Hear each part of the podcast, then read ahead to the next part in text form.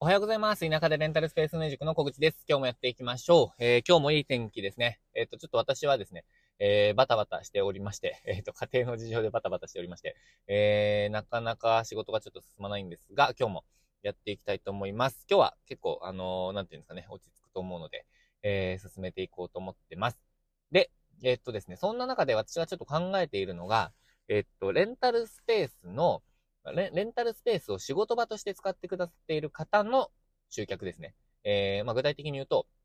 えっと、例えばダンススタジオなら、スタジオを使って教室を開いている方の先生にとっての生徒さん集めってことですね。えー、これ伝わりますかね？えっと、私にとっては全員お客様なんですけど、えっと、ただ、まあ、あのー、スタジオの先生の集客、もしくはセラピストさん、サロンの、サロンを使っているセラピストさんの集客ですね。セラピストさんがやる集客ですね。それのサポートについてちょっといろいろ考えてるんですよ。で、えっと、私のサロンもスタジオも、えっと、まあ、一応、え集客サポートみたいなことをちょっとこう、売りの一つにしているんですね。えー、で、そのサポートの内容も、えー、っと、集客こちらしますよっていうことではなくて、集客の、えー、まあ、コツをお伝えしたりとか、えもしくはインスタグラムの、えっと、発信をされたらそれを拡散するとか、えーなんていうんですか、ホームページに掲載させていただいたりとか、お申し込みフォームを用意したりとか、なんかそういうことなんですけど、まあ、そのあたり、えっと、これまで2年間かけていろいろやってきたんですが、うーん、なんかそ、そこに、うーん、なんかうまくいったこともあれば、エラーもあった、あの、失敗もあったんですね。まあ、そのあたりちょっと今日深掘りしていきたいなと思ってます。で、えっと、メインの、うん、議題っていうか、えっと、言いたいことは、これ安易に、えっと、集客サポートしますよって言わない方がいいですよって話をちょっと今日はしたいと思います。えー、それに至った私の考えとか経緯みたいな話をちょっと今日は、えー、深掘りしていきたいと思います。もうこれ結構要注意なので、今日の内容は役に立つんじゃないかなと思います。で、この内容結構大事だと思っていて、えっと、なんか体系的にというか、ななんて言うんだろうな、注意点とか私の失敗例としてちょっとまとめたいなと思っているんですけど、えー、っとですね、うーん、まあそうですね、そのあたりをちょっとまとめたいと思ってるんですが、そのなんかこう考えの整理みたいなことでちょっと今日話してみたいなと思ってます。で、えっと、まず、ちょっと前提としてはどんなことやってるかって話をもう一度おさらいしたいんですけど、えっと、私はレンタルスタジオとサロンですね。えー、そこで、うと定期利用してくださる方、まあ、うーんと、まあ、定期利用とか言うと、なんだろうな、これ呼び方の問題になっちゃうので、そ、そこをうちを仕事の場として、えコンスタントに、えリピートしてご利用いただける方ですね。で、まあ、そう、それ用の料金体系みたいなのがあるんですけど、まあ、その方たちの集客をサポートしますよ、お手伝いしますよ、みたいな、えっ、ー、と、ニュアンスで、うーん、まあ、私は発信している、発信というか、まあ、先生たちには発信しているんですね。で、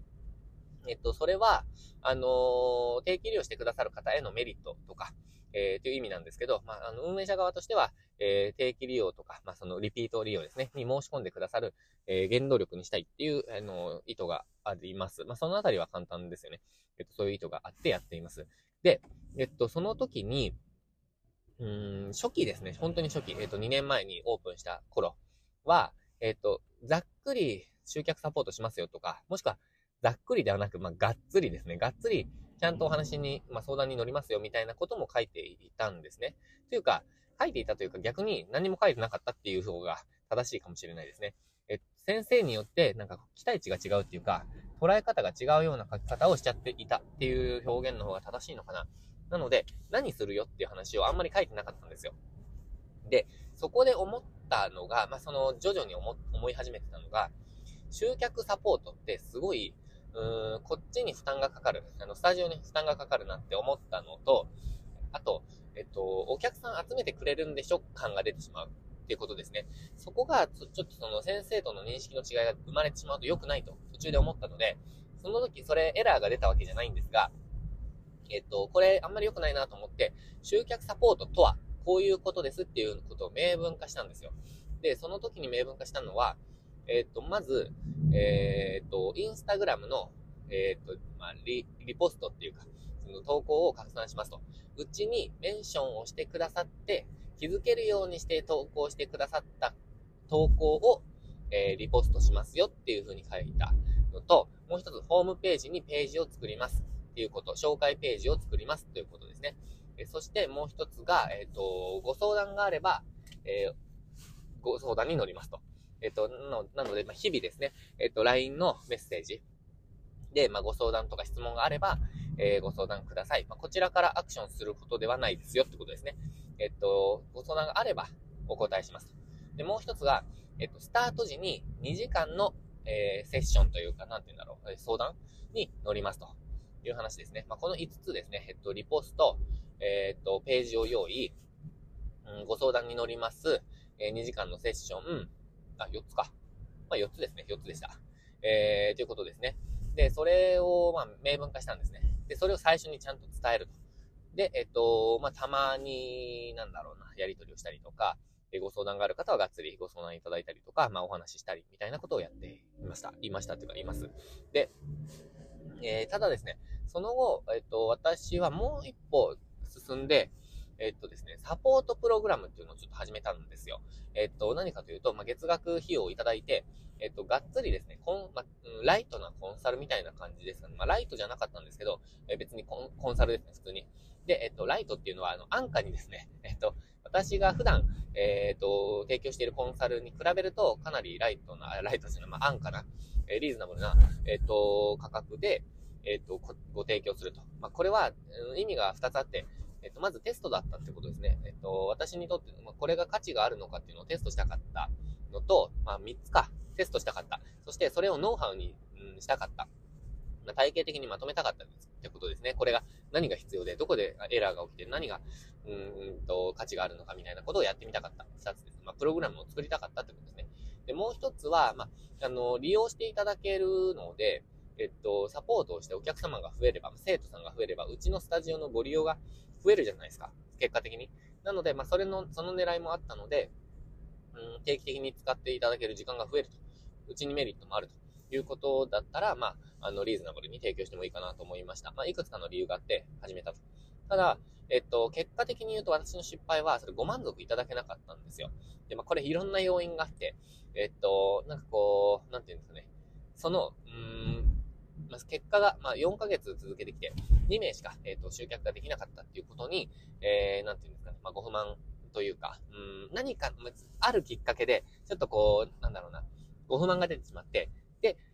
ついでにサポートプログラムも、あの、その話に話題に出てしまったっていう感じなので、最初から、えっ、ー、と、これが良くなかったっていう話が発端だったわけではないのと、あと、えっ、ー、と、別の話で、あの、その、うん、なんかこう、ご不満につながってしまったことがなければ、サポートプログラムを続けていたっていうふうに、まあ、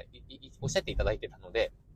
えっ、と、まあ、これ、ザックバラにですね、その後話した時にですね、えっ、と、おっしゃっていただいてたので、サポートプログラム自体は、まあ、うーんと、何もなければそのまま続いてただろうなと思っています。ただ、そのご不満に思ってしまった中で、えっと、そのサポートプログラムも結果が出ていないしっていう話が出た時に、まあ、満足していただけてないんだろうなっていう判断に至ったんです、私の中では。というか、満足されていたら、その話出ないじゃないですか。あの、チラッとも出ないんですよ。多分、考えもしない。ただ、うん、結果が出てないよなっていうのが頭のどこかにあったからこそ、うーんと、その言葉が出たと思ったので、私は全額返金したんですね。で、その代わり、えっと、今進めている、まあ、4ヶ月間かけて進めてきていた、えっと、まあ、例えば広告の準備とか、えー、動線の確保とか、えー、なんだろうな、まあ、そういうことも全部白紙に戻しました。えっと、全部削除をしました。で、なので、まあ、私は辞めたってことですね、それを。その、えっ、と、うん、事業というかサポートを一旦やめることにしました。で、ちょっと見直そうと。自分の提供の仕方も悪かったなと思ったので、やめたんですよ。で、うん、なぜかというと、これ、えっ、と、いくつかのエラーというか、その、課題が私の中で見えてきたので、ちょっとですね、そこについてもうちょっと深掘りしていきたいと思っています。で、何がエラーだったかっていうと、まず、期待値と提供する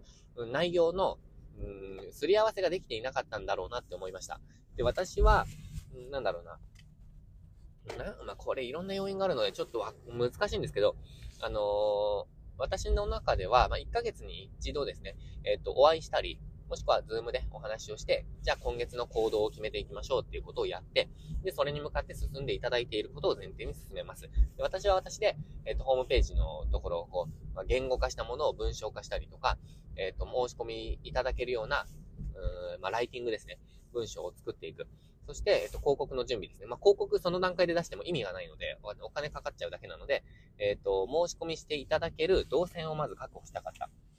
で申し込み、体験にまだちょっとなかなか来てくれないっていう状況だったので、そこをまずは確保したいなと思っていろいろやってもらってたんですけど、まず、ちょっとそこが私、あのどういう行動をされているのかっていうのを把握しきれていなかったんですね。で、1ヶ月経ってみると、まあ、なんか、私にとっては、そんなに動きがないなって思っていたんですね。じゃあ今月もこれやりましょうとか、これやりましょうと。ただ、えっと、その時に、途中で、その、どういう行動をされているのかっていうのを共有する、うん、機会っていうのも作っていなかったんですね、私。な、なんでかっていうと、なんか、日々動いているコンサルって、えっと、日々、なんかご報告が、なんかあるような、うーん、ことをこれまでやってきてたんですよ。なんか日々、もう報告していただけるような、えー、なんかこう、やり方だったんですね、もはや。で、あの、なんていうんですかね、毎日、こう、やり取りをしたりとか、まあ、2、3日おきに、これやりました、これ進めましたっていうことをご報告いただける方たちとややり取りしてたので、なんかこう、ずっと変、連絡がないっていうのはあんまりこれまでなかったんですよね。で、まあ、そのやり方自体ですね、その把握するとかやり方自体も、まあ、問題があったかなと思いました。で、もう一つ、えっと、もう一つっていうか、まあ、いくつかあるんですけど、もう一つは、えっと、期間ですね。えっと、私、最初の時に、これ、えっと、最低でも、成果が出始めるの3ヶ月ぐらい。で、うん、それかまあ6ヶ月ぐらいはかかると思いますって話をしてスタートしてるんですね。で、えっと、ただ4ヶ月目でそういう風に思われてしまったと。で、正直ですね、えっと、正直ですね、4ヶ月で、えっと、集客できてたら、あの、苦労しないんですよね。なので、えっと、そのあたりの、その説明が私、すごく足りなかったなって思ったんですよ。あの、もうなんかご理解いただいていると思ってたんです。で、えっと、動きもまあ少ない中、えっと、動きも少ないっていうのはその変化がですね、えー、少ない中、えっと、まあ、着、着々と進めているみたいな感じでやっちゃってたので、私はこれやりましたよとか、何やってますよとか、こういう目的でやってますよっていうのを、なんかあんまり共有できてなかったんだろうなって思ったんです。で、えっと、まあ、そうですね。まあ、そこがもう一つの原因ですね。で、えっと、もう一つなんですけど、その、温度差っていうか、うーん、なんて言えばいいんですかね。必死さというか、集客に対しての、うーん、なんか本気度みたいなところを、私がちょっと履き違えていたのかもしれないなって思ったんです。というのも、あの、もう本当に集客しないといけないと、集客したいっていうふうに思われてる場合って、もっとされると思っているんです、私って。私は。で、そこの温度差がちょっと私、み、うん、履き違えてしまってたかなって感じがしました。えっと、なのでその行動ですね、が、が、がガツガツいくと。それを前提にはちょっと進んでしまっていたので、ちょっとまたそこが間違っていたなと思いました。で、それを踏まえてですね、私、あの、一回これやめてますけど、えっと、今度、えー、提供するならっていうことで考えていたのは、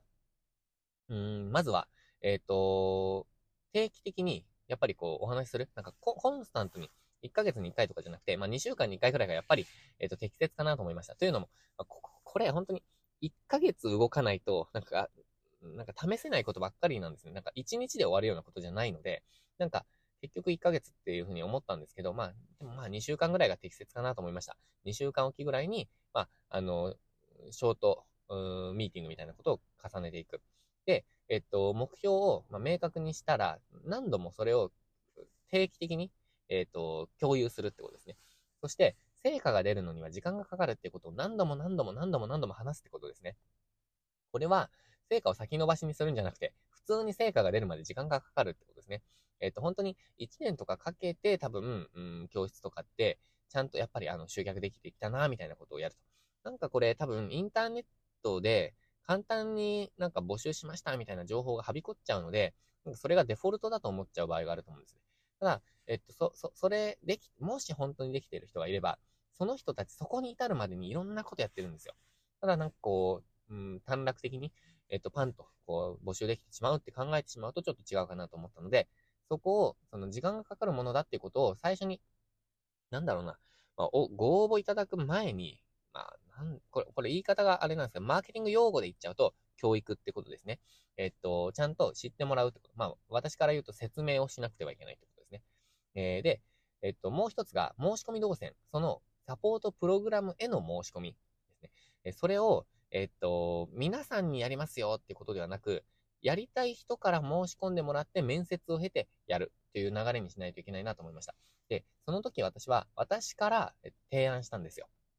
なぜなら、その、えっと、教室すごく絶対に価値があると思ったので、絶対に、えっと、やり方ミスらなければ、えっと、広げられるって思ったんですね。これ今も思ってます。えー、正直に言うと。えっと、今も思っているので、すごくもったいないなって、実は私すごい思ってるんですけど、なので、やりたいことまだまだいっぱいあるんですね、その教室に対しては。ただ、えっ、と、このままだと、えっ、と、募集できないだろうなと思っています。えっ、と、なぜなら、何も手を打ててないからですね。えっ、と、ただ、うーん、いやー、ほんともったいないですね。で、えっ、と、まあ、そういう話ですね。熱量がある人ですね。あと条件をもう分かってくれている人から申し込みが来て、その上でやると。そうするとやっぱり熱量が違うので、えっと、なんかこう、進められると思うんです、実際に。で、これを感じているのは、私、あの、レンタルスペース運営のコンサルをしてますが、えっと、私、こちらからセールスすることなかったんですよ、これまで。えっと、どういう経緯かっていうと、あの、興味も、私の発信に興味持ってくださって、で、無料相談とかしてくださったり、まあ、最初からコンサルお願いしますって、あの、来られる時もあるんですけど、その時で、私からのセールスじゃなくて、あの、うん、言い方がちょっと上からみたいになっちゃいますけど、やらせてくださいとか、こういうのやってないんですかって聞いてくださってからの話がスタートしてるので、えっと、なんか熱量が違うんですよ。あの、簡単に言ってしまうと、あの、やるぞっていう人しか来ないんですよ。で、結果的にそういう仕組みになってたなって後から私は気づいたんですけど、なんか、あのー、そこが、やっぱりその温度差、温度感っていうのをなんか把握しておかないと、えー、なんかこうエラーが起きるんだろうなと思いました。なので、うーん、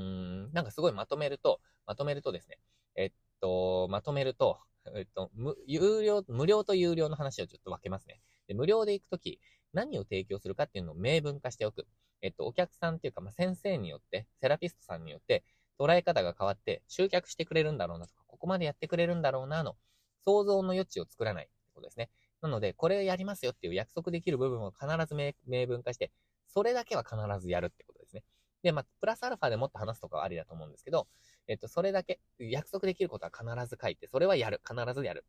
えー、そこまでやれば、それは問題ないと思います。で、有料でやる場合は、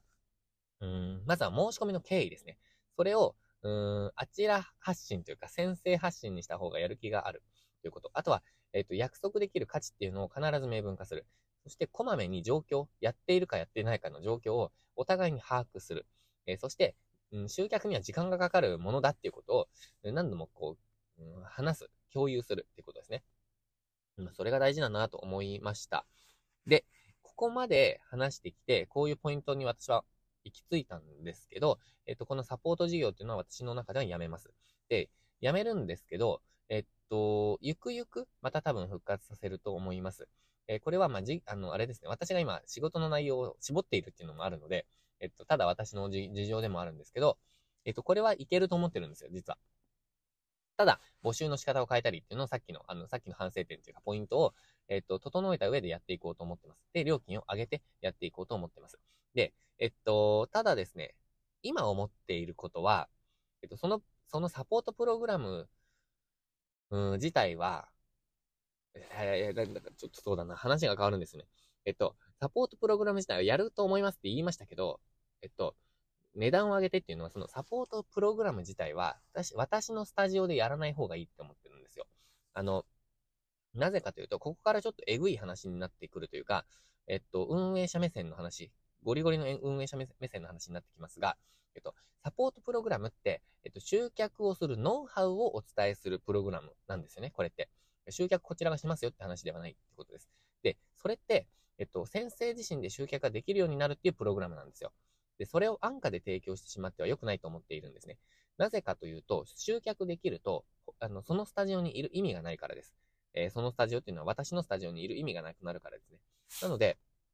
集客を、うーん、のノウハウをお伝えするプログラムっていうのは、私のスタジオの先生には提供しない方がいいって思ったんですよ。このプログラムは、えっと、インターネット上で、えっと、全国のダンススタジオの人、まあ、全国っていうか全世界でもいいんですけど、まあ、日本語話者の人ですね、に提供する方がいいって思いました。で、もう一つ、えっと、うちのスタジオを使ってくださる先生に対しての何かしらのサービスをするとしたらですね、さっきの無料のサービス以外で、有料でサービスをするとしたら、こちらが集客しますよっていう、えっと、その仕組みですね。えっと、もうこっちで、えっと、集客するので、えっと、なんて言うんだろうな。まあ、それに見合った、えっ、と、まあ、対価をお伝えした、お渡したりとか、もしくは、えっ、と、売上の何パーセントをくださいっていう、あの、あれにしていくってことですね。えっ、と、携帯にしていく。で、それはなんでかっていうと、あの、依存してもらわないといけないんですよ。この仕組みとしては。えっ、と、集客を依存し、集客をうちのスタジオに依存してもらうってことですね。で、そうしないと、えっ、と、離れていってしまうからです。で、えっ、と、ここで、うーんと、ポイントになるのは、集客の依存が嫌いな人もいるはずです、多分。なので、えっと、集客を依存して心地よいと思ってもらえる人ですね。えどっちかというと、えっと、あ、依存、あの、集客してもらえるんだ、ありがたいなーって思って、で、それなら、えうちでやりたいなーって思ってくれる人。えー、それも理解した上でですよ。あの、うちに集客を依存しているっていうことを理解した上で、えっ、と、うちの、うちで集まった生徒さんは他に持っていかないでくださいっていうルールをしっかり取り決めをしてやってもらう。そこがポイントかなと思いますね。結構やっぱりスタジオとかで、あの、まあ、う、うちのスタジオを見てても、他のスタジオをやって、でやっていて、他のスタジオっていうのはレンタルスペースとかじゃなくてですよ。ちゃんとしたスタジオでやってて、えっと、まあ、ダンスの教室を提供しているスタジオに所属している先生が独立をしてお客さんを持っていく、生徒さんを連れていくっていうことが発生しているんですよ。てか、う、うちに来ている人もいるので、そこを考えると、やっぱりそのあたりのルールをしっかり作っておかなくては、うん、運営者としては、うん、なんかこう困ってしまうことが起こるんじゃないかなって思ってるんですよね。まあ他の教室を開くとかは、まあちょっとそこはど、どこまでルールを決めるかみたいな話ですけど、まあこのあたりをちょっと、うん、整備して、えっ、ー、と、サービスの組み直しをやった方がいいかなと思ってます。まあ昨日、あの、レンタルスペースを運営されている、まあある方とお話をしていて、まあこの話になって、で、えっ、ー、と、まあその方が考えていることと、あと私が考えていることもなんかお話しながら、ああ、そういう感じがいいですね、みたいな話になったんですけど、うん、この話結構有効かなと思ってるんですよね。なので、うん、なんて言うんですかね。まあ私もちょっとやり方を考えながらですね、えー、進めていきたいなと思った。そんな感じです。で、最後のメッセージは、えっと、集客サポート、安易に、あの、安易に考えない方がいいですよってことですね。エラーが起きちゃうと、うん、ちょっとこうトラブルになったりとか、えー、変な噂が立っちゃったりとかするので、えっと、その集客サポートという言葉を、なんかこう、一人歩きしないようにですね、えっと、ガチガチにこう、内容ですね、どこを約束できるのかっていうのは、しっかり決めてやった方がいいと思います。まあ私はミスですね。私は、えっと、その有料サポートに関しては、その設計を完全に間違えたなって思ってるので、まあここは完全に私の間違いですよね。えー、ということで、それを、まあ、活かして次に、えっ、と、行動していこうかなと思っておりますと。そんな感じですね。えー、ということで参考にしていただけたら、レンタルスペースで集客サポートって書いちゃってる人は、ぜひ参考にしていただけたらと思っております。ね。えー、ということで、今日もですね、ちょっといろいろ進めない、進めたいことがあるので、この辺で切り上げて、えー、今日もチャレンジして頑張っていきたいと思っております。今日も最後までご視聴いただきまして、ありがとうございました。